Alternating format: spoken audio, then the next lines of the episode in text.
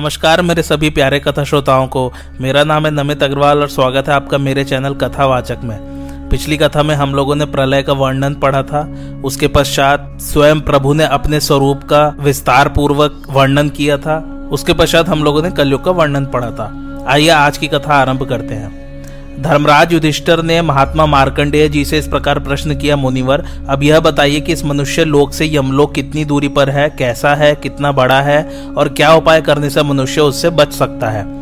मार्कंडेय जी बोले, धर्मात्माओं में श्रेष्ठ युधिष्ठर, तुमने यह बहुत गूढ़ प्रश्न किया है। यह बड़ा ही पवित्र धर्म सम्मत तथा ऋषियों के लिए भी आदरणीय है। सुनो, मैं तुम्हारे प्रश्न का उत्तर देता हूँ। इस मनुष्य लोक और यम लोक में छियासी हज़ार योजन का अंतर है। उसके मार्ग में सुनसान आकाश मात्र है, वह देखने में बड़ा भयानक और दुर्गम है। वहाँ न वृक्षों की छाया है, न पानी है और न कोई ऐसा स्थान ही है जहाँ रास्ते का थका हुआ जीव क्षण भर भी विश्राम कर सके। यमराज के आगे से उनके दूत यहाँ आते हैं और पृथ्वी पर रहने वाले सभी जीवों को बलपूर्वक पकड़कर ले जाते हैं। जो लोग यहाँ ब्राह्मणों को नाना प्रकार के घोड़े आदि वाहन दान किए होते हैं, वे उस मार्ग पर उन्हीं वाहनों से जाते हैं। छत्र दान करने वाले मनुष्य को समय छत्र मिलता है, जिससे वे धूप से बचकर चलते हैं। अन्नदान करने वाले जीव वहाँ तृप्त होकर यात्रा करते हैं। जिन्होंने अन्नदान नहीं किया है, वे भूख का कष्ट सहते हुए चलते हैं। वस्त्र देने वाले कपड़े पहनकर चलते हैं। भूमि का दान करने वाले सब कामनाओं से तृप्त होकर बड़े आनंद से यात्रा करते हैं। अनाज दान करने वाले सुख से जाते हैं और मकान बनवाकर देने वाले दिव्य विमान से बड़े आराम के साथ यात्रा करते हैं। पानी दान करने वालों को वहाँ प्यास का कष्ट नहीं होता। दीप दान करने वालों के लिए अंधेरे में चलते समय प्रकाश का प्रबंध होता है। गोदान करने वाले सब पापों से मुक्त होते हैं, अतः वे भी सुख से यात्रा करते हैं। जिन्होंने एक मास तक उपवास व्रत किया है, वे हंसों से जुते हुए विमानों पर बैठकर यात्रा करते हैं। छह रात तक उपवास करने वाले लोग मयूरों के विमान से जाते हैं। तीन रात तक जो एक समय भोजन करते हैं, वे अक्षय लोगों को प्राप्त होते हैं। जल देने का प्रभाव तो बहुत ही अलौकिक है। प्रेत लोक में जल बहुत सुख देने वाला होता है। मरने पर जिनके लिए जल दिया जाता है, उन पुण्य आत्माओं के लिए यमलोक के मार्ग में पुष्पोदका नाम की नदी बनी हुई है। वे उसका शीतल और सुधा के समान मधुर जल पीते हैं। जो पापी जीव है, उनके लिए वह पीब सी हो जाती है। इस प्रकार वह नदी सब कामनाओं को पूर्ण करने वाली है। अतः हे राजन, तुम्हें भी इन ब्राह्मणों का विधिवत पूजन करना चाहिए। जो अन्नदाता को पूछता हुआ भोजन की आशा से घर पर आ जाए, उस अतिथि का, उस ब्राह्मण का तुम विधिवत सत्कार करो। ऐसा अतिथि या ब्राह्मण जब किसी के घर पर जाता है तो उसके पीछे इंद्र आदि संपूर्ण देवता वहाँ तक जाते हैं। यदि वहाँ उसका आदर होता है तो वे भी प्रसन्न होते हैं, और यदि आदर नहीं होता तो वे सब देवता भी निराश लौट जाते हैं। अतः राजन, तुम भी अतिथि का विधिवत सत्कार करते रहो। अब बताओ, और क्या सुनना चाहते हो? युधिष्ठिर कहने लगे, मुनिवर, आप धर्म को जानने वाले हैं, इसलिए आपसे बारंबार मैं धर्म की बातें सुनना चाहता हूँ। मार्कंडेय जी बोले, राजन, अब मैं तुम्हें धर्म संबंधी दूसरी बात सुनाता हूँ, ध्यान देकर सुनो। ब्राह्मण का स्वागत करने से अग्नि, आसन देने से इंद्र, पैर धोने से पितर और उसको भोजन के योग्य अन्न प्रदान करने से ब्रह्मा जी तृप्त होते हैं। गर्भिणी गौ जिस समय बच्चा दे रही हो और उस बछड़े का केवल मुख और पैर ही बाहर निकला हो, उसी समय पवित्र भाव से यदि उस गौ का दान कर दिया जाए तो पृथ्वी दान के समान पुण्य होता है। क्योंकि बच्चा जब तक पृथ्वी पर न आ जाए, तब तक वह गौ पृथ्वी रूप ही मानी जाती है।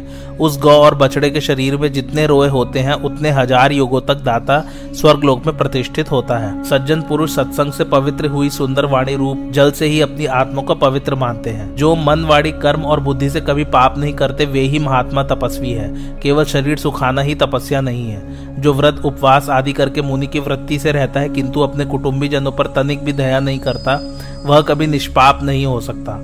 उसकी वह निर्दयता उस तप का नाश करने वाली है। केवल भोजन त्याग देने से तपस्या नहीं होती। जो निरंतर घर पर रहकर भी पवित्र भाव से रहता है और सब प्राणियों पर दया करता है, उसे मुनि ही समझना चाहिए। वह संपूर्ण पापों से मुक्त हो जाता है।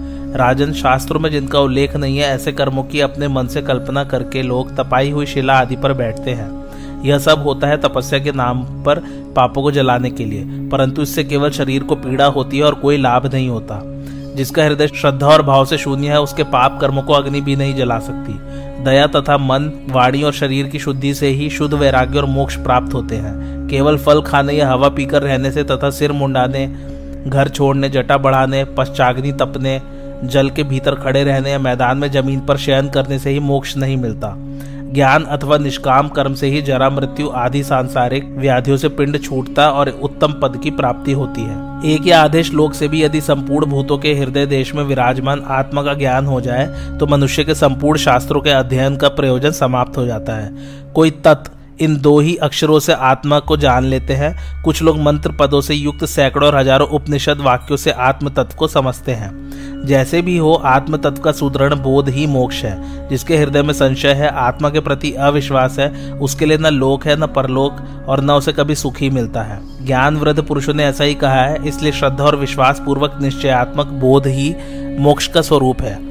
यदि तुम एक अविनाशी एवं सर्वव्यापक आत्मा को युक्तियों से जानना चाहते हो तो कोरा तर्कवाद छोड़कर श्रुतियों और स्मृतियों का आश्रय लो। उनमें आत्मा का बोध कराने वाली बहुत उत्तम युक्तियाँ उपलब्ध होगी। जो शुष्क तर्क आश्रय लेता है, उसे साधन की विपरीतता के कारण आत्मा की सिद्धि नहीं होती। अतः आत्मा को वेदों के द्वारा ही जानना चाहिए, क्योंकि आत्मा वेद स्वरूप है, वेद ही उसका शरीर है। वेद से ही तत्व का बोध होता है, आत्मा में ही वेदों का उपसंहार या लय होता है। आत्मा अपनी उपलब्धि में स्वयं ही समर्थ नहीं है, उसका अनुभव सूक्ष्म बुद्धि के द्वारा होता है। अतः मनुष्य को इंद्रियों की निर्मलता के द्वारा विषय भोगों को त्याग देना चाहिए। यह इंद्रियों के निरोध से होने वाला अनशन, अर्थात उपवास या विषयों का अग्रहण दिव्य होता है। तब से स्वर्ग मिलता है, दान से भोगों की प्राप्ति होती है तीर्थ स्नान से पाप नष्ट होते हैं, परंतु मोक्ष तो ज्ञान से ही होता है। ऐसा समझना चाहिए। तदंतर महाराज युधिष्ठर ने मार्कंडेय जी से पूछा, मुनि, हमने सुना है इक्ष्वाकु वंशी राजा कुवलाश्व बड़े प्रतापी थे। ये राजा कुछ समय के बाद धुंधुमार नाम से विख्यात हुए थे। सो उनके इस नाम परिवर्तन का क्या कारण है? इसे मैं यथार्थ रीति से सुनना चाहता हूँ। मार्कंडेय जी बोले, राजा धुंधुमार का धार्मिक उपाख्यान में तुम्हें सुनाता हूँ, ध्यान देकर सुनो। पूर्व काल में उत्तंक नाम से प्रसिद्ध एक महर्षि हो गए हैं। मरुदेश के सुंदर प्रदेश में उनका आश्रम था। एक समय महर्षि उत्तंक ने भगवान विष्णु को प्रसन्न करने के लिए बहुत वर्षों तक कठोर तपस्या की। भगवान ने प्रसन्न होकर उन्हें प्रत्यक्ष दर्शन दिया। उनके दर्शन से मुनि निहाल होकर बड़े विनय के साथ नाना प्रकार के स्तोत्र पाठ करते हुए उनकी स्तुति करने लगे। उत्तंक बोले, भगवान, देवता, असुर और मनुष्य आपसे ही उत्पन्न हुए हैं। आपने ही चराचर प्राणियों को जन्म दिया है। वेद, वेदता, ब्रह्मा जी, वेद तथा उसके द्वारा जानने योग्य जो कुछ भी वस्तु है, उन सबकी सृष्टि आपसे ही हुई है। देव देव, आकाश आपका मस्तक है, सूर्य और चंद्रमा नेत्र है, वायु, सांस और अग्नि आपका तेज है। सारी दिशाएँ आपकी भुजाएँ हैं, महासागर उदर है, पर्वत उरु है और अंतरिक्ष जंगा है। पृथ्वी आपके चरण और औषधिया रोम है। इंद्र, सोम, अग्नि, वरुण, देवता, असुर, नाग, ये सब आपके सामने नतमस्तक हो, नाना प्रकार की स्तुतियाँ करते हुए हाथ जोड़कर प्रणाम करते हैं। भुवनेश्वर, आप संपूर्ण प्राणियों में व्याप्त है बड़े बड़े योगी और महर्षि आपकी स्तुति किया करते हैं। उत्तंक की स्तुति सुनकर भगवान बहुत प्रसन्न हुए और बोले उत्तंक मैं तुम पर प्रसन्न हूँ, कोई वर मांगो। उत्तंग बोले, प्रभु, सारे जगत की सृष्टि करने वाले दिव्य सनातन पुरुष, आप भगवान नारायण का मुझे दर्शन मिला। यहाँ मेरे लिए सबसे बढ़कर वर है। विष्णु ने कहा, ब्राह्मण, तुम्हारा हृदय लोभ से चंचल नहीं है, मुझमें तुम्हारी अनन्य भक्ति है। इन कारणों से मैं तुम पर विशेष प्रसन्न हूँ। मुझसे कोई वर तो तुम्हें अवश्य ही लेना चाहिए। मार्कंडे जी कहते हैं, इस प्रकार जब भगवान ने वर मांगने के लिए बारंबार अनुरोध किया, तब उत्तंक ने हाथ जोड़कर यह वर मांगा, हे कमल लोचन, यदि आप मुझ पर प्रसन्न हैं और मुझे वर देना ही चाहते हैं तो ऐसी कृपा कीजिए, जिससे मेरी बुद्धि सदा शम दम सत्य भाषण तथा धर्म में ही लगी रहे और आपके भजन का अभ्यास कभी छूटने न पावे। भगवान ने कहा, मुनि, तुमने जो कुछ मांगा है सब पूर्ण होगा। इसके सिवा तुम्हारे हृदय में उस योग विद्या का भी प्रकाश होगा, जिससे तुम देवताओं तथा इन तीन लोगों का बहुत बड़ा कार्य सिद्ध करोगे। धुंधु नाम वाला एक महान असुर तीनों लोगों का विनाश करने के लिए घोर तपस्या करेगा। उस असुर का वध जिसके हाथ से होने वाला है, उसका नाम तुम्हें बताता हूँ, सुनो। इक्ष्वाकु वंश में एक बलवान और विजयी राजा होगा, उसका नाम होगा बृहदश्व। उसके कुवलाश्व नाम से प्रसिद्ध एक पुत्र होगा, वह मेरे योग बल का आश्रय लेकर तुम्हारे आगे से धुंधु को मार डालेगा। उस समय से वह जगत में धुंधु मार के नाम से विख्यात होगा। महर्षि उत्तंग से ऐसा कहकर भगवान अंतर्धान हो गए। मार्कंडेय जी कहते हैं, सूर्यवंशी राजा इक्ष्वाकु जब परलोकवासी हो गए तो उनका पुत्र शशाद इस पृथ्वी पर राज्य करने लगा। उसकी राजधानी अयोध्या थी। शशाद का पुत्र ककुत्स ककुत्स का अनेना अनेना का प्रथु प्रथु का विश्वगश्व, उसका अद्री अद्री का युवनाश्व और उसका पुत्र श्राव हुआ। श्राव के श्रावस्त हुआ, जिसने श्रावस्ती नाम की पूरी बसाई। श्रावस्त के पुत्र का नाम बृहदश हुआ, उसका पुत्र कुवलाश के नाम से विख्यात हुआ। कुवलाश्व के इक्कीस हज़ार पुत्र थे। ये सभी विद्याओं में पारंगत और महान बलवान थे। राजा कुवलाश भी गुणों में अपने पिता से बहुत बढ़ चढ़कर था। जब वह राज्य संभालने के योग्य हो गया तो उसके पिता ने उसे राज्य पर अभिक्षित कर दिया और स्वयं तपस्या करने के लिए वन में जाने को उद्यत हो गए। महर्षि उत्तंग ने जब ये सुना कि बृहदश्व वन में जाने वाले हैं तो वे उनकी राजधानी में आए और राजा को रोकते हुए कहने लगे, राजन, हम लोग आपकी प्रजा है, आपका कर्तव्य है प्रजा की रक्षा करना। आप पहले अपने इस प्रधान कर्तव्य का ही पालन कीजिए, आपकी ही कृपा से सारी प्रजा और इस पृथ्वी का उद्वेग दूर होगा। यहाँ रहकर प्रजा की रक्षा करने में तो बड़ा भारी पुण्य दिखाई देता है, वैसा धर्म वन में जाकर तपस्या करने में नहीं दिखता। अतः अभी आपको ऐसा विचार नहीं करना चाहिए। आपके बिना हम निर्विघ्नता पूर्वक तपस्या नहीं कर सकेंगे। मरुदेश में हमारे आश्रम के निकट ही रेत से भरा हुआ एक समुद्र है, उसका नाम है उज्जालक सागर। उसकी लंबाई चौड़ाई अनेकों योजन है। वहाँ एक बड़ा बलवान दानव रहता है, उसका नाम है धुंधु। वह मधु कैटअप का पुत्र है, पृथ्वी के भीतर छिपकर रहा करता है, बालू के भीतर छिपकर रहने वाला वह महाक्रूर दैत्य वर्ष भर में एक बार सांस लेता है। जब वह सांस छोड़ता है, उस समय पर्वत और वनों के सहित वह यह पृथ्वी डोलने लगती है। उसके श्वास की आंधी से रेत का इतना ऊँचा बवंडर उठता है, जिससे सूर्य भी ढक जाता है। सात दिनों तक भूचाल होता रहता है। अग्नि की लपटे, चिंगारी और धुएँ उठते रहते हैं। महाराज, इन सब उत्पातों के कारण हमारा आश्रम में रहना कठिन हो गया है। अतः हे राजन, मनुष्य का कल्याण करने के लिए आप इस द्वैत्य का वध कीजिए। राजा बृहदश ने हाथ जोड़कर कहा, ब्राह्मण, आप जिस उद्देश्य से यहाँ पधारे वह निष्फल नहीं होगा। मेरा पुत्र कुवलाश इस भूमंडल में अद्वितीय वीर है। यह बड़ा धैर्य रखने वाला और फुर्तीला है। आपका अभिष्ट कार्य वह अवश्य पूर्ण करेगा। इसके बलवान पुत्र भी अस्त्र शस्त्र लेकर इस युद्ध में इसका साथ देंगे। आप मुझे छोड़ दीजिए क्योंकि अब मैंने शस्त्रों को त्याग दिया है, मैं युद्ध से निवृत्त हो गया हूँ। उत्तंग ने कहा बहुत अच्छा। फिर राजर्षि ब्रहदश ने उत्तंक मुनि की आज्ञा पाकर उनके अभीष्ट कार्य को पूर्ण करने के लिए अपने पुत्र कोवलाश को आदेश दिया और स्वयं तपोवन में चले गए। युधिष्ठिर ने पूछा, मुनिवर, ऐसा महाबली दैत्य तो मैंने आज तक नहीं सुना। वह दैत्य कौन था? उसका कुछ परिचय दीजिए। मार्कंडेय जी बोले, महाराज, धुंधु मधु कैटअप का पुत्र था। एक समय उसने पैर से खड़े होकर बहुत काल तक तपस्या की। उसकी तपस्या से प्रसन्न होकर ब्रह्मा जी ने उससे वर मांगने को कहा। वह बोला, मैं तो यही वर चाहता हूँ कि देवता, दानव, गंधर्व, यक्ष, राक्षस और सर्प, इनमें से किसी के हाथ से भी मेरी मृत्यु न हो। ब्रह्मा जी ने कहा अच्छा जा, ऐसा ही होगा। उनकी स्वीकृति पाकर धुंधु ने उनके चरणों का अपने मस्तक से स्पर्श किया और वहाँ से चला गया। तभी से वह उत्तंग के आश्रम के पास अपने श्वास से आग की चिंगारियाँ छोड़ता हुआ रेती में रहने लगा। राजा ब्रहदेश के वन चले जाने के बाद उनका पुत्र कोवलाश उत्तंग मुनि के साथ सेना और सवारी लेकर वहाँ आ पहुँचा। इक्कीस हज़ार तो केवल उसके पुत्रों की सेना थी। उत्तंग की अनुमति से भगवान विष्णु ने समस्त लोगों का कल्याण करने के लिए राजा कोवलाश में अपना तेज स्थापित कर दिया। कोवलाश जो ही युद्ध के लिए आगे बढ़ा, आकाश में उच्च स्वर से यह आवाज़ गूंज उठी कि यह राजा कोवलाश स्वयं अवध्य रहकर धुंधु को मारेगा और धुंधुबार नाम से विख्यात होगा। देवताओं ने उसके चारों ओर दिव्य पुष्पों की वर्षा की। बिना बजाए ही देवताओं की धुंधुबिया बज उठी। ठंडी हवा चलने लगी और पृथ्वी की उड़ती हुई धूल शांत करने के लिए इंद्र धीरे धीरे वर्षा करने लगा। भगवान विष्णु के तेज से बड़ा हुआ राजा शीघ्र ही समुद्र के किनारे पहुँचा और अपने पुत्रों से चारों ओर की रेती खुदवाने लगा। सात दिनों तक खुदाई होने के बाद महाबलवान धुंधु दैत्य दिखाई पड़ा। बालू के भीतर उसका बहुत बड़ा विकराल शरीर छिपा हुआ था, जो प्रकट होने पर अपने तेज से दे दीप्यमान होने लगा। मानो सूर्य ही प्रकाशमान हो रहे हों। धुंधु प्रलय काल के अग्नि के समान पश्चिम दिशा को घेर कर सो रहा था। कुवलाश के पुत्रों ने उसे सब ओर से घेर लिया और तीखे बाढ़, गदा, मूसल, पटिश परिग और तलवार आदि अस्त्र शस्त्रों से उस पर प्रहार करने लगे। उन लोगों की मार खाकर वह महाबली दैत्य क्रोध में भरकर उठा और उनके चलाए हुए तरह तरह के अस्त्र शस्त्रों को निगल गया। इसके बाद वह मुख से संवर्तक अग्नि के समान आग की लपटे उगलने लगा और अपने तेज से उन सब राजकुमारों को एक क्षण में ही भस्म कर दिया। जब सभी राजकुमार धुंधु की क्रोधाग्नि में स्वाहा हो गए और वह महाकाय दैत्य दूसरे कुंभकर्ण के समान जगकर सावधान हो गए, तब महातेजस्वी राजा कुवलाश उसकी ओर बढ़ा। उसके शरीर से जल की वर्षा होने लगी, जिसने धुंधु के मुख से निकलती हुई आग को पी लिया। इस प्रकार योगी कोवलाश ने योग बल से उस आग को बुझा दिया और स्वयं ब्रह्मास्त्र का प्रयोग करके समस्त जगत का भय दूर करने के लिए उस दैत्य को जलाकर भस्म कर डाला। धुंधु को मारने के कारण वह धुंधुमार नाम से प्रसिद्ध हुआ। इस युद्ध में राजा कोवलाश के केवल तीन पुत्र बच गए थे दृढ़ाश्व कपिलाश्व और चंद्राश्व। इन तीनों से ही इक्ष्वाकु वंश की परंपरा आगे तक चली।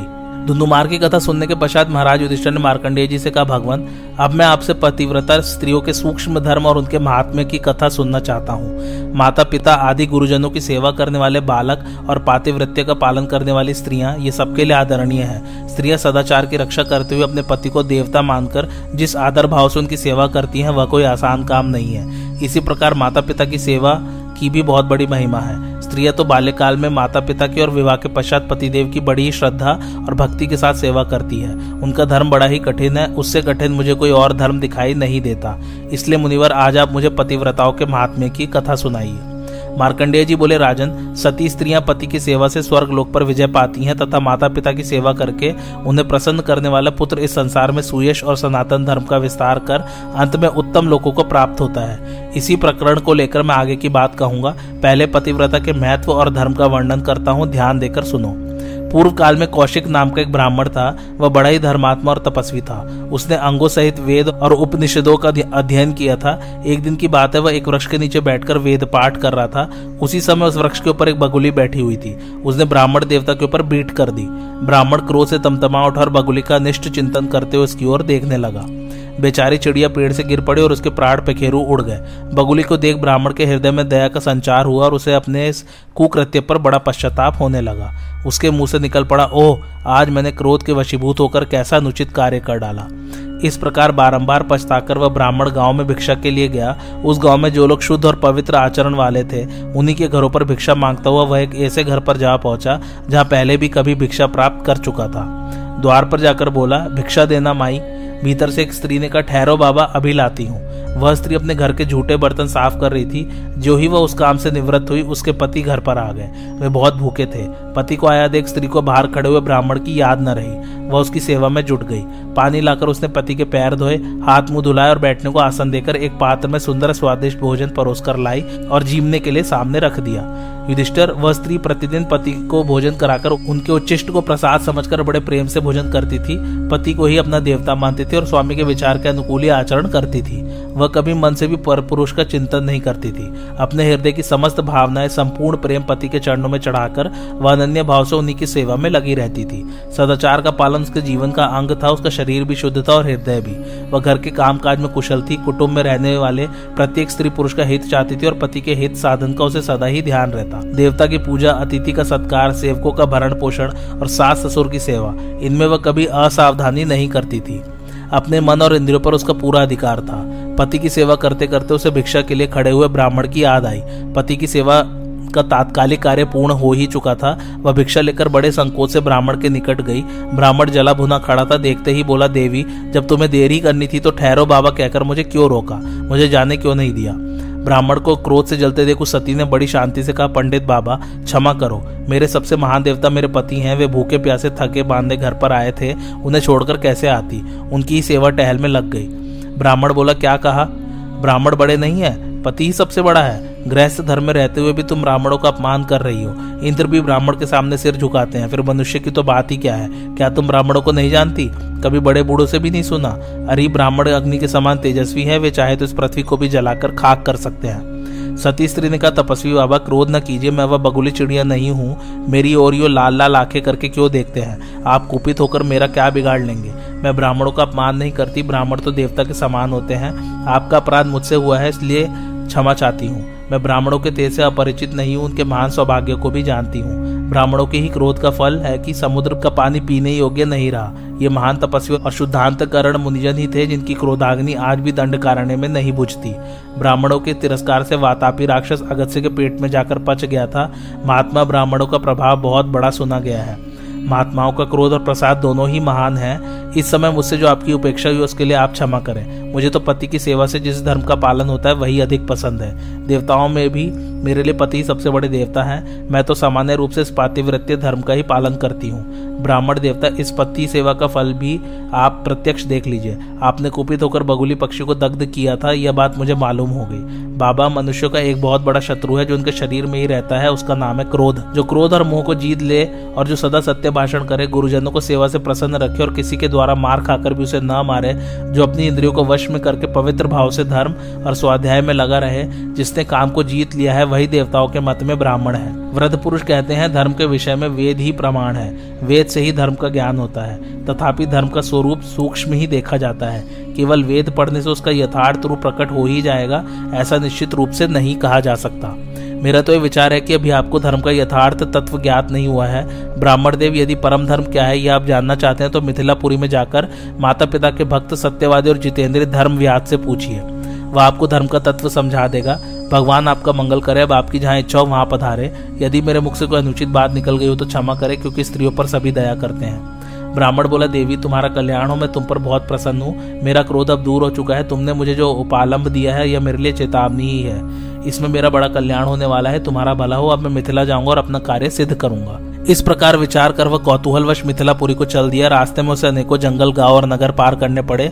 जाते जाते वह राजा जनक से सुरक्षित मिथिलापुरी में पहुँच गया। कौशिक ब्राह्मण उस नगर में पहुंचकर सब और घूमने और धर्म व्याध का पता लगाने लगा।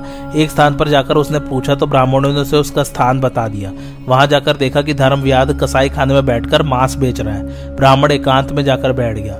व्याध को यह मालूम हो गया कि कोई ब्राह्मण मुझसे मिलने के लिए आए हैं। अतः वह शीघ्र ब्राह्मण के समीप आया और बोला, भगवान, आपके चरणों में मेरा प्रणाम है, मैं आपका स्वागत करता हूँ। मैं ही वह व्याध हूँ जिसे ढूंढते हुए आपने यहाँ तक आने का कष्ट किया है।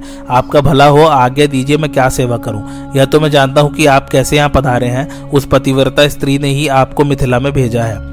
व्याध की बात सुनकर ब्राह्मण बड़े विस्मय में पड़ा और मन ही मन सोचने लगा, यह दूसरा आश्चर्य देखने को मिला। व्याध ने कहा, यह स्थान आपके लिए योग्य नहीं है। यदि स्वीकार करे तो हम दोनों घर पर चलें। ब्राह्मण ने प्रसन्न होकर कहा, ठीक है, ऐसा ही करो। फिर आगे आगे ब्राह्मण चलो और पीछे पीछे व्याध। घर पर पहुंचकर धर्म व्याध ने ब्राह्मण देवता के पैर धोकर बैठने को आसन दिया। उस पर बैठकर उसने व्याध से कहा, हे तात, यह मांस बेचने का काम तुम्हारे योग्य नहीं है। मुझे तो तुम्हारे इस घोर कर्म से बड़ा क्लेश हो रहा है। व्याध बोला, विप्रवर, मैंने काम अपनी इच्छा से नहीं उठाया है। यह धंधा मेरे कुल में दादो परदादो के समय से चला आ रहा है। स्वयं ऐसा कोई कार्य नहीं करता जो धर्म के विपरीत हो। सावधानी के साथ बूढ़े माँ बाप की सेवा करता हूँ, सत्य बोलता हूँ, किसी की निंदा नहीं करता। यथाशक्ति दान देता हूँ और देवता, अतिथि तथा सेवकों को भोजन देकर जो बचता है, उसी से अपनी जीविका चलाता हूँ। शूद्र का कर्तव्य है सेवा। वैश्य का कर्म है खेती करना और युद्ध करना, क्षत्रियो का कर्तव्य बताया गया है। ब्रह्मचर्य का पालन, तपस्या, वेदाध्ययन तथा सत्य भाषण ये ब्राह्मण के सदा ही पालन करने योग्य धर्म है। राजा का यह कर्तव्य है कि वह अपने अपने धर्मों के पालन में लगी हुई प्रजा का धर्म पूर्वक शासन करे तथा जो लोग धर्म से गिर गए उन्हें पुनः धर्म पालन में लगावे। ब्राह्मण यहाँ राजा जनक के राज्य में कोई भी ऐसा नहीं है जो धर्म के विरुद्ध आचरण करे। चारों वर्णों के लोग अपने अपने धर्म का पालन करते हैं। ये राजा जनक दुराचारी को, धर्म के विरुद्ध चलने वाले को, वह अपना पुत्री क्यों न हो कठोर दंड देते हैं।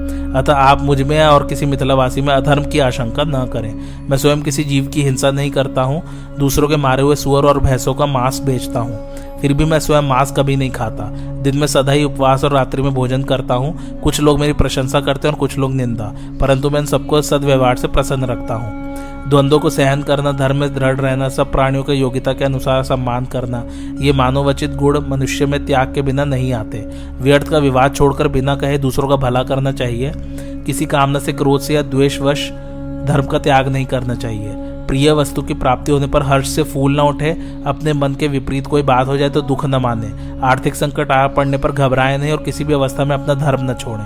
लोभ ही पाप का घर है, लोभी मनुष्य ही पाप करने का विचार करते हैं। मार्कंडेय जी कहते हैं, धर्म व्याद का उपयुक्त उपदेश सुनकर कौशिक ब्राह्मण ने उससे पूछा, नरश्रेष्ठ, मुझे शिष्ट पुरुषों के आचार का ज्ञान कैसे हो? तुम्हें मुझसे शिष्टों के व्यवहार का यथार्थ रीति से वर्णन करो। व्याद बोला, ब्राह्मण, यज्ञ, तप, दान, वेदों का स्वाध्याय और सत्य भाषण, ये पाँच बातें शिष्ट पुरुषों के व्यवहार में सदा रहती है, जो काम, क्रोध, लोभ, दम और उदंडता, इन दुर्गुणों को जीत लेते हैं, कभी इनके वश में नहीं होते, वे ही उत्तम कहलाते हैं और उनका ही शिष्ट पुरुष आदर करते हैं। वे सदा ही यज्ञ और स्वाध्याय में लगे रहते हैं, कभी मनमाना आचरण नहीं करते, सदाचार का निरंतर पालन करना शिष्ट पुरुषों का दूसरा लक्षण है। शिष्टाचारी पुरुषों में गुरु की सेवा, क्रोध का अभाव, सत्य भाषण और दान, ये चार सद्गुण अवश्य होते हैं। वेद का सार है सत्य सत्य का सार है इंद्रिय संयम और इंद्रिय संयम का सार है त्याग। यह त्याग शिष्ट पुरुषों में सदा विद्यमान रहता है। जो शिष्ट है, वे सदा ही नियमित जीवन व्यतीत करते हैं, धर्म के मार्ग पर ही चलते हैं, गुरु के आज्ञा का पालन करते रहते हैं। अहिंसा, सत्य, क्रूरता का अभाव, कोमलता, द्रोह और अहंकार का त्याग, लज्जा, क्षमा, शम, दम, बुद्धि, धैर्य, जीव, दया, कामना एवं द्वेष का अभाव, ये सब शिष्ट पुरुषों के गुण हैं। इनमें भी प्रधानता तीन की है। किसी से द्रोह न करे, दान करता रहे और सत्य बोले। शांति, संतोष और मीठे वचन, ये भी शिष्ट पुरुषों के गुण हैं। इस प्रकार शिष्टों के आचार व्यवहार का पालन करने वाले मनुष्य महान भय से मुक्त हो जाते हैं। हे ब्राह्मण, इस प्रकार जैसा मैंने सुना और जाना है, उसके अनुसार शिष्टों के आचार का तुमसे वर्णन किया है। मार्कंडेय जी कहते हैं धर्मव्याद ने कौशिक ब्राह्मण से कहा, वृद्ध पुरुषों का कहना है कि धर्म के विषय में केवल वेद प्रमाण है। यह बात बिल्कुल ठीक है तो भी धर्म की गति बड़ी सूक्ष्म है। उनके अनेकों भेद, अनेकों शाखाएँ हैं। वेद में सत्य को धर्म और असत्य को अधर्म बताया गया है। परंतु यदि किसी के प्राणों का संकट उपस्थित हो और वहाँ असत्य भाषण से उसके प्राण बच जाते हो तो उस अवसर पर असत्य बोलना धर्म हो जाता है। वहाँ असत्य से ही सत्य का काम निकलता है। ऐसे समय में सत्य बोलने से असत्य का ही फल होता है। इससे निष्कर्ष निकलता है कि जिससे परिणाम में प्राणियों का अत्यंत हित होता हो, वह ऊपर से असत्य दिखने पर भी वास्तव में सत्य है। इसके विपरीत जिससे किसी का अहित होता हो, दूसरों के प्राण जाते हो, वह देखने में सत्य होने पर भी वास्तव में असत्य एवं अधर्म है। इस प्रकार विचार करके देखो तो धर्म की गति बड़ी सूक्ष्म दिखाई देती है। मनुष्य जो भी शुभ या अशुभ कर्म करता है, उसका फल उसे अवश्य ही भोगना पड़ता है। यदि उसे बुरे कर्मों के फलस्वरूप प्रतिकूल दशा प्राप्त होती है, दुख आ पड़ते हैं तो वह देवताओं की निंदा करता है, ईश्वर को कोसता है, परंतु अज्ञानवश अपने कर्मों के परिणाम पर उसका ध्यान नहीं जाता। मूर्ख, कपटी और चंचल चित्त वाला मनुष्य सदा ही सुख दुख के चक्कर में पड़ा रहता है। उसकी बुद्धि सुंदर, शिक्षा और पुरुषार्थ कोई भी उसे उस चक्कर से बचा नहीं सकते। यदि पुरुषार्थ का फल पराधीन न होता तो जिसकी जो इच्छा होती उसे ही प्राप्त कर लेता। परंतु देखा यह जा रहा है कि बड़े बड़े संयमी, कार्यकुशल और बुद्धिमान मनुष्य भी अपना काम करते करते थक जाते हैं तो भी उन्हें इच्छा अनुसार फल नहीं मिलता। तथा दूसरा मनुष्य जो जीवों की हिंसा करता है और सदा लोगों को ठगता ही रहता है, मौत से ज़िंदगी बिता रहा है। कोई बिना उद्योग के ही अपार संपत्ति का स्वामी हो जाता है और किसी को दिन भर काम करने पर मजदूरी भी नसीब नहीं होती।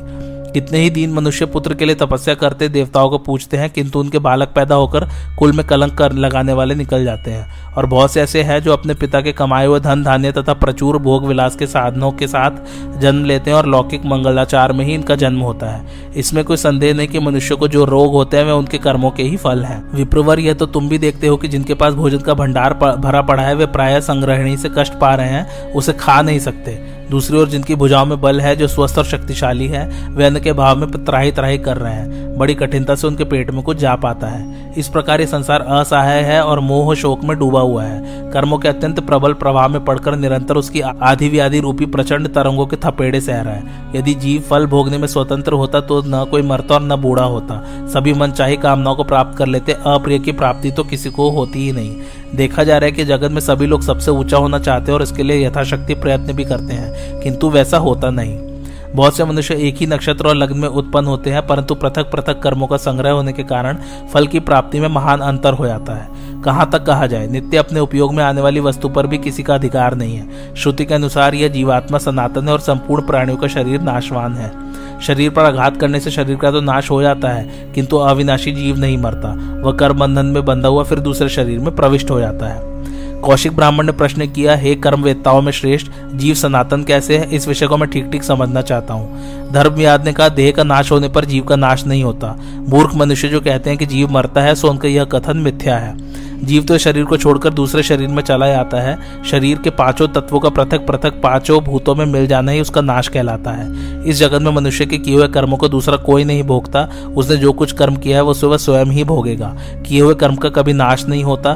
पवित्र आत्मा मनुष्य पुण्य कर्मों का आचरण करते और नीच पुरुष पाप कर्मों में प्रवृत्त होते हैं। वे कर्म मनुष्य का अनुसरण करते हैं और उनसे प्रभावित होकर वह दूसरा जन्म लेता है।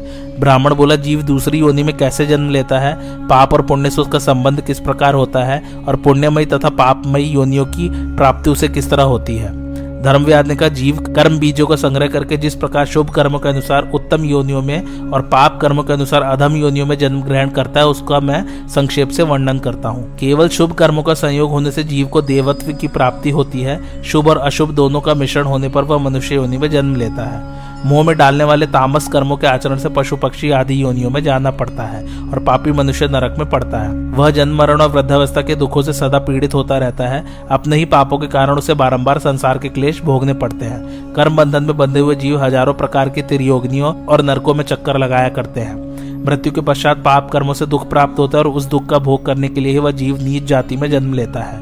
वहाँ फिर नए नए बहुत से पाप कर्म कर बैठता है, जिनके कारण कुपथ्य, खा लेने वाले, रोगी की तरह से पुनः नाना प्रकार के कष्ट भोगने पड़ते हैं। इस प्रकार यद्यपि वह निरंतर दुख उठाता रहता है, तथापि अपने को दुखी नहीं मानता, दुख को ही सुख समझने लगता है। जब तक बंधन में डालने वाले कर्मों का भोग पूरा नहीं होता और नए नए कर्म बनते रहते हैं, तब तक अनेकों कष्टों को सहन करता हुआ चक्र की तरह संसार में चक्कर लगाता रहता है। जब बंध कारक कर्मों के भोग पूर्ण हो जाते हैं और सत्कर्मों के द्वारा उसमें शुद्धि भी आ जाती है, तब वह तप और योग का आरंभ करता है। अतः पुण्य कर्मों के फलस्वरूप उसे उत्तम लोगों की प्राप्ति होती है। धर्म के फल रूप से सांसारिक सुखों को पाकर जिसे तृप्ति संतोष नहीं होता, वह ज्ञान दृष्टि के कारण वैराग्य को प्राप्त होता है। बुद्धि के नेत्रों से देखने वाला मनुष्य राग, द्वेष आदि दोषों से युक्त नहीं होता। वह विरक्त तो पूर्ण हो जाता है, पर धर्म का परित्याग नहीं करता।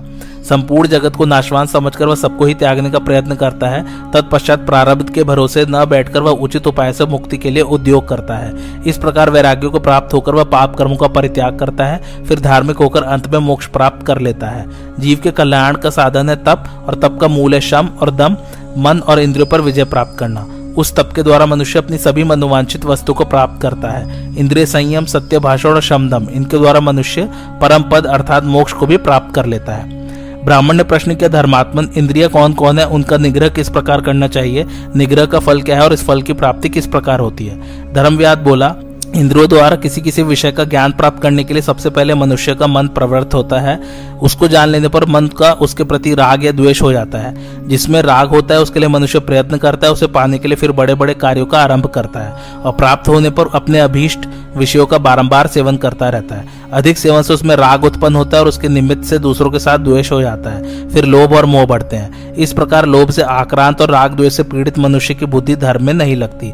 अगर वह धर्म करता भी है तो कोरा बहाना मात्र होता है, उसकी ओट में स्वार्थ छिपा रहता है। ब्याज से धर्माचरण करने वाला मनुष्य वास्तव में अर्थ चाहता है और धर्म के ब्याज से जब अर्थ की सिद्धि होने लगती है तो वह उसी में रम जाता है, फिर उस धन से उसके हृदय में पाप करने की इच्छा जागृत होती है। जब उसके मित्र और विद्वान पुरुष उसे उस कर्म से रोकते हैं तो उसके समर्थन में वह अशास्त्रीय उत्तर देते हुए भी उसे वेद प्रतिपादित बताता है। राग रूपी दोष के कारण उसके द्वारा तीन प्रकार के अधर्म होने लगते हैं। वह मन से पाप का चिंतन करता है, वाणी से पाप की बात बोलता है, और क्रिया द्वारा भी पाप का ही आचरण करता है। अधर्म में लग जाने पर उसके अच्छे गुण नष्ट हो जाते हैं। अपने जैसे स्वभाव वाले पापियों से उसकी मित्रता बढ़ती है। उस पाप से इस लोक में तो दुखी होता ही है, परलोक में भी उसे बड़ी दुर्गति भोगनी पड़ती है। इस प्रकार मनुष्य कैसे पापात्मा होता है, यह बात बताई गई। अब धर्म की प्राप्ति कैसे होती है, इसको सुनो। किसमें सुख है और किसमें दुख? इसके विवेचन में जो कुशल है, वह अपनी तीक्ष्ण बुद्धि से विषय संबंधी दोषों को पहले ही समझ लेता है। इससे वह साधु महात्माओं को संग करने लगता है। साधु संघ से उसकी बुद्धि धर्म में प्रवृत्त हो जाती है। वे प्रवर पंचभूतों से बना हुआ यह संपूर्ण चराचर जगत ब्रह्मा स्वरूप है। ब्रह्मा से उत्कृष्ट कोई पद नहीं है। पाँच भूत ये हैं, आकाश, वायु, अग्नि, जल और पृथ्वी। शब्द स्पर्श, रूप, रस और गंध ये कर्मशः इनके विशेष गुण हैं। पाँच भूतों के अतिरिक्त छठा तत्व है चेतना। इसी को मन कहते हैं। सातवां तत्व है बुद्धि और आठवां है अहंकार। इनके सिवा पाँच ज्ञानेन्द्रिय, जीवात्मा और सत्व रजतम सब मिलकर सत्रह तत्वों का यह समूह अव्यक्त मूल प्रकृति का कार्य कहलाता है। पाँच ज्ञानेन्द्रियों के तथा मन और बुद्धि के जो व्यक्त और व्यक्त विषय है, उनको सम्मिलित करने से यह समूह चौबीस तत्वों का माना जाता है। यह व्यक्त और अव्यक्त दोनों ही प्रकार का तथा भोग्य रूप है। पृथ्वी के पाँच गुण हैं, शब्द, स्पर्श, रूप, रस और गंध। इनमें गंध को छोड़कर शेष चार गुण जल के भी हैं, तेज के तीन गुण हैं, शब्द, स्पर्श और रूप। वायु के शब्द और स्पर्श, दो ही गुण और आकाश का शब्द, एक ही गुण है। ये पाँच भूत एक दूसरे के बिना नहीं रह सकते, एक ही भाव को प्राप्त होकर इस स्थूल रूप में प्रकाशित होते हैं। जिस समय चराचर प्राणी तीव्र संकल्प के द्वारा अन्य देह की भावना करते हैं, उस समय काल के अधीन हो दूसरे शरीर में प्रवेश करते हैं। पूर्व देह के विस्मरण को ही इनकी मृत्यु कहते हैं। इस प्रकार क्रमशः उनका आविर्भाव और तिरोभाव होता रहता है। देह के प्रत्येक अंग में जो रक्त रक्त आदि धातु दिखाई देते हैं। ये पंचभूतों के ही परिणाम है। इनसे सारा चराचर जगत व्याप्त है। अपने अपने विषयों का अतिक्रमण न करके शब्द आदि विषयों को ग्रहण करने वाली इन इंद्रियों को जब आत्मा अपने वश में करता है, उस समय मानव तपस्या करता है। इंद्रिय निग्रह द्वारा मानो आत्म तत्व के साक्षात्कार का प्रयत्न करता है। इससे आत्म दृष्टि प्राप्त हो जाने के कारण वह संपूर्ण लोकों में अपने को व्याप्त और अपने में संपूर्ण लोकों को स्थित देखता है। इस प्रकार परात्पर ब्रह्म को जानने वाला ज्ञानी पुरुष जब तक प्रारब्ध शेष रहता है, तभी तक संपूर्ण भूतों को देखता है। सब अवस्थाओं में सब भूतों को आत्म रूप से देखने वाले उस ब्रह्मभूत ज्ञानी का कभी भी अशुभ कर्मों से संयोग नहीं होता। जो मायामय क्लेशों को लांग जाता है, उस योगी को लोकवृत्ति के प्रकाशक ज्ञान मार्ग के द्वारा परम पुरुषार्थ मोक्ष की प्राप्ति होती है। बुद्धिमान ब्रह्म ने वेदों के द्वारा मुक्त जीव को आदि अंत से रहित स्वयंभू अविकारी अनुपम तथा निराकार बताया है। हे विप्र, सबका मूल्य तप और तप होता है इंद्रियों का संयम करने से ही और किसी प्रकार नहीं। स्वर्ग, नरक आदि जो कुछ भी वह सब इंद्रिया ही है। मन सहित इंद्रियों को रोकना ही योग का अनुष्ठान है। यही संपूर्ण तपस्या का मूल है और इंद्रियों को अधीन न रखना ही नरक का हेतु है। इंद्रियों को साथ देने से, उनके पीछे चलने से सभी तरह के दोष संगठित होते हैं और उन्हीं को वश में कर लेने से सिद्धि प्राप्त होती है। अपने शरीर में ही विद्यमान मन सहित छो इंद्रियों पर जो अधिकार प्राप्त कर लेता है, वह जितेंद्रिय पुरुष पापों में ही नहीं लगता। फिर अनर्थों से तो उसका संयोग हो ही कैसे सकता है? पुरुष का ये शरीर ही रथ है, आत्मा सारथी है, इंद्रिया घोड़े हैं। सावधान पुरुष अपनी इंद्रियों को अधीन रखकर सुखपूर्वक जीवन यात्रा पूर्ण करता है। विषयों की ओर जाने वाली इंद्रियों के पीछे यदि मन को भी लगा दिया जाए तो वह बुद्धि को भी हर लेता है। इन छह इंद्रियों के विषय में अज्ञानी पुरुष मोहवश, सुख की भावना करते हैं, फल की सिद्धि मानते हैं, परंतु जो उनके दोषों का अनुसंधान करने वाला वीतराग पुरुष है, वह उनका निग्रह करके ध्यान का आनंद उठाता है। मार्कंडेय जी कहते हैं, इसके पश्चात कौशिक ब्राह्मण ने धर्मव्यास से कहा, अब मैं सत्व रजतम इन तीनों गुणों का स्वरूप जानना चाहता हूँ, मुझसे इनका यथावत वर्णन करो। धर्मव्यास बोला अच्छा अब मैं तीनों गुणों का पृथक पृथक स्वरूप बताता हूँ, सुनो। तीनों गुणों में जो तमो गुण है, वह मोह उपजाने वाला है, रजोगुण कर्मों में प्रवृत्त करने वाला है, परंतु सत्व गुण विशेष ज्ञान का प्रकाश फैलाने वाला है, इसलिए वह सबसे उत्तम माना गया है। जिसमें अज्ञान अधिक है, जो मोहग्रस्त और अचेत होकर दिन रात नींद लेता रहता है, जिसकी इंद्रिया वश में नहीं है, जो अविवेकी, क्रोधी और आलसी है, ऐसे मनुष्य को तमोगुड़ी समझना चाहिए। जो प्रवृत्ति की ही बात करने वाला है और विचारशील है, दूसरों के दोष नहीं देखता, सदा कोई ना कोई काम करना चाहता है, जिसमें विनय का अभाव और अभिमान की अधिकता है, उसको रजोगुणी समझो। जिसके भीतर प्रकाश अधिक है, जो धीर और निष्क्रिय है, दूसरों के दोष न देखने वाला और जितेंद्रीय है तथा जिसने क्रोध को त्याग दिया है, वह सात्विक पुरुष है। मनुष्य को चाहिए कि हल्का भोजन करे और अंतकरण को शुद्ध रखे। रात के पहले और पिछले पहर में सदा अपना मन आत्मचिंतन में लगावे। इस प्रकार जो सदा अपने हृदय में आत्म साक्षात्कार का अभ्यास करता है, वह प्रज्वलित दीपक की भांति अपने मन प्रदीप से निराकार आत्मा का दर्शन प्राप्त करके मुक्त हो जाता है। सब तरह के उपायों से क्रोध और लोभ की वृत्तियों को दबाना चाहिए। संसार में यही तप है और यही भव सागर से पार उतारने वाला सेतु है। तप को क्रोध से, धर्म को द्वेष से, विद्या को अपमान अपमान से और अपने को प्रमाद से बचाना चाहिए। जिसके कर्म कामनाओं से बंधे हुए नहीं होते, जिसने अपना सब कुछ त्याग की अग्नि में हवन कर दिया है, वही बुद्धिमान और वही त्यागी है। यह दुर्लभ मनुष्य जीवन पाकर किसी से वैर न करे, कुछ भी संग्रह न रखना, सभी दशाओं में संतुष्ट रहना, कामना और लोलुपता को त्याग देना, यही सबसे उत्तम ज्ञान है और यही आत्मज्ञान का साधन है। सब प्रकार के संग्रह का त्याग कर परलोक और यही लोक के भोगों की ओर से सुदृढ़ वैराग्य धारण कर बुद्धि के द्वारा मन और इंद्रियों का संयम करे। जो जितेंद्रिय है, जिसका मन पर अधिकार हो गया है और जो अजित पद को जीतने की इच्छा करता है, नित्य तपस्या में लगे रहने वाले उस मुनि को आसक्ति पैदा करने वाले भोगों से अलग अनासक्त रहना चाहिए। जहाँ गुण भी अगुण हो जाते हैं, जो विषयों की आसक्ति से रहित हैं, जो एकमात्र नित्य सिद्ध स्वरूप है, तथा जिसकी प्राप्ति में अज्ञान के सिवा और कोई व्यवधान नहीं है। जो अज्ञान दूर होने पर अपने से अभिन्न रूप में प्रकाशित होता है, वही ब्रह्मा का पद है, वही असीम आनंद है। जो मनुष्य सुख और दुख दोनों की इच्छा त्याग देता है, तथा जो अत्यंत आसक्ति शून्य हो जाता है, वही ब्रह्मा को प्राप्त होता है। विप्रवर, इस प्रकार इस विषय को मैंने जैसे सुना और जाना, सो सब आपको सुना दिया। मार्कंडेय जी कहते हैं, युधिष्ठर, इस प्रकार जब धर्मव्याद ने मोक्ष साधक धर्मों का वर्णन किया तो कौशिक ब्राह्मण अत्यंत प्रसन्न होकर यो बोला, तुमने मुझसे जो कुछ कहा है सब न्याय युक्त है, मुझे तो ऐसा जान पड़ता है, धर्म के विषय में ऐसी कोई बात नहीं है तुम्हें ज्ञात न हो। धर्मव्याद ने कहा, ब्राह्मण देव, अब मेरा प्रत्यक्ष धर्म भी चलकर देखिए, जिसकी बदौलत मुझे यह सिद्धि मिली है। घर के भीतर पधारिए और मेरे माता पिता का दर्शन कीजिए। व्याद के ऐसा कहने पर ब्राह्मण ने भीतर प्रवेश किया। वहाँ उन्हें एक बहुत सुंदर ग्रह दिखाई पड़े, जिसमें चार कमरे थे। छूने की सफेदी की हुई थी। उस घर की शोभा देखते ही मन मोह जाता था। ऐसा जान पड़ता था मानो देवताओं का निवास स्थान हो। देवताओं की सुंदर प्रतिमाओं से वह भवन और भी सुशोभित हो रहा था। एक और सोने के लिए बिछौनों सहित पलंग था, दूसरी ओर बैठने के लिए आसन रखे हुए थे। वहाँ धूप और केसर आदि की मीठी सुगंध फैल रही थी। ब्राह्मण ने देखा एक बहुत सुंदर आसन पर धर्म व्याद के पिता माता भोजन करके प्रसन्न चित्त से बैठे हुए हैं। उनके शरीर पर श्वेत वस्त्र शोभा पा रहे हैं और पुष्प चंदन आदि से उनकी पूजा की हुई है। आज की कथा यही समाप्त होती है। कैसी लगी आप लोगों को मेरी कथा, मुझे कमेंट करके ज़रूर बताइए। और मेरे चैनल कथावाचक को लाइक, शेयर और सब्सक्राइब ज़रूर कीजिए। थैंक्स फॉर वॉचिंग धन्यवाद।